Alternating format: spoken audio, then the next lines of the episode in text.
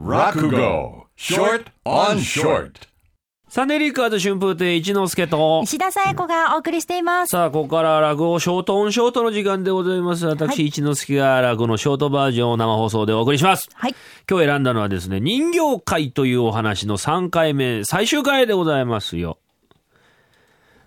ある長屋の2人がですね、人形を買いに行ったんだ、で2つ買ってですね、これが太閤様と神宮皇后様、これ2つうちに持って帰って長屋の衆でどっちにいいか決めてもらって、いらない方を持って帰ってこようと、そういうことになって、買った2人のお供についてきたのが人形屋の小僧の佐々木氏でございます。佐々木さん、いい買い物したな、なあ八公よ、本当だね、安く買えたね、小僧さんすまねえな、なんか忙しいところの供についてもらってな、表だろ人形、重たくないんでございます。大丈夫でございますよ。本当でございます。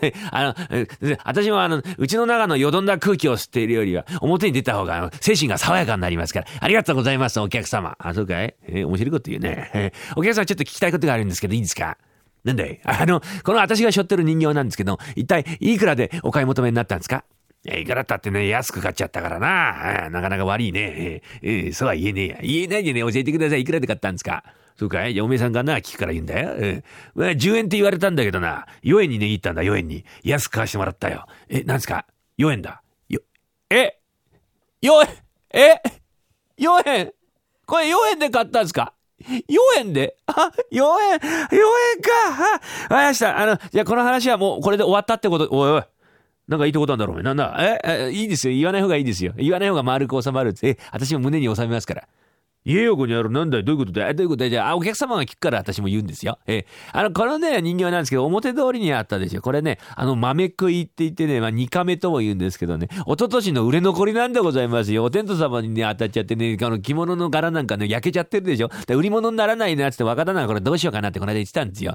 焚き付けにするわけにもいかないし、人形だから捨てるわけにもいかないし、どうしようかなって言ったらね、大旦那がそこにお見えになって、なんだ、そんなもんでも表通りに出しときゃ、どっかのバカが買ってくんだから、出しがいいんだよって、そんなこと言ったのは昨日のね、昼間頃なんですよ。驚きましたね。一日も経たないうちにそのバカが来るとは。この野郎、嫌な野郎、一昨年の売れ残り冗談じゃねえな、おい。大変なもの掴まされたな、おい。あれなんだ、若旦那が商売うめえな、若旦那ですか？あの若旦那はね、商売うまいとは言えませんね。私からメールだね、まだまだだなと思いますよ。本当にうまいのはね、大旦那でございますね。大旦那今年86になるんですけどね、もう大変に商売が上手でね、腕がいいんですね。86で町内に目かけが5人もいるんでございますよ。驚きますですね。私大旦那にハマってますからね、いろんなとこ連れてってもらうんですよ。佐々木氏、お供においでって言われて、お芝居に行ったり、お相撲に行ったりね、いろんなとこ行くんですよ。美味しいものを食べさせていただくんですよ。お寿司とか天ぷらとかね、お蕎麦とか、この間食べたあれ美味しかったですね。茶碗蒸し食べたんですよ。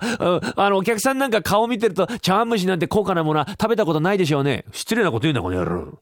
あるよ、茶碗蒸しくれ。本当ですか？じゃあちょっと聞きますけど、茶碗蒸しには一体何が入ってるでしょうか？茶碗蒸しには一体何が入ってるでしょうか？いろんなものが、何が入ってるでしょうか？ナッパ。無理しなくていいですよ。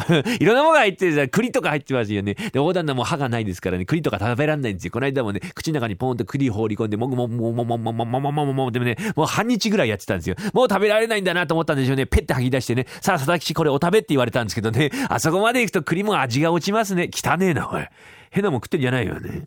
うちの店にいるね、神奈川から来てる女中さんでね、おもよさんっていうのがいるんですけどね、知ってるでしょ？知らねえよ、ね。おしゃべりだな。おもよさんと若旦那の間に面白い話があるんだけどな。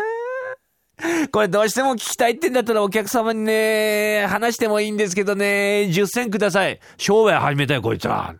10銭なんかやれるかい。聞きたかねえ、そんな話。5銭でもいいんですよ。4銭でも話すんですけど、3銭でもいいと、2銭でもいい、1銭でもいいんですけど、本当にどうですか？じゃあいいです。もうただ喋ります。この間ね、私お腹が痛くて部屋で休んでたんです。そしたらね、おもよさんがね、今日実家に帰るってんでね、お部屋でもってパタパタお化粧してるんですよ。下からトントンと誰かが登ってきたんで、若旦那の足音なんですよ。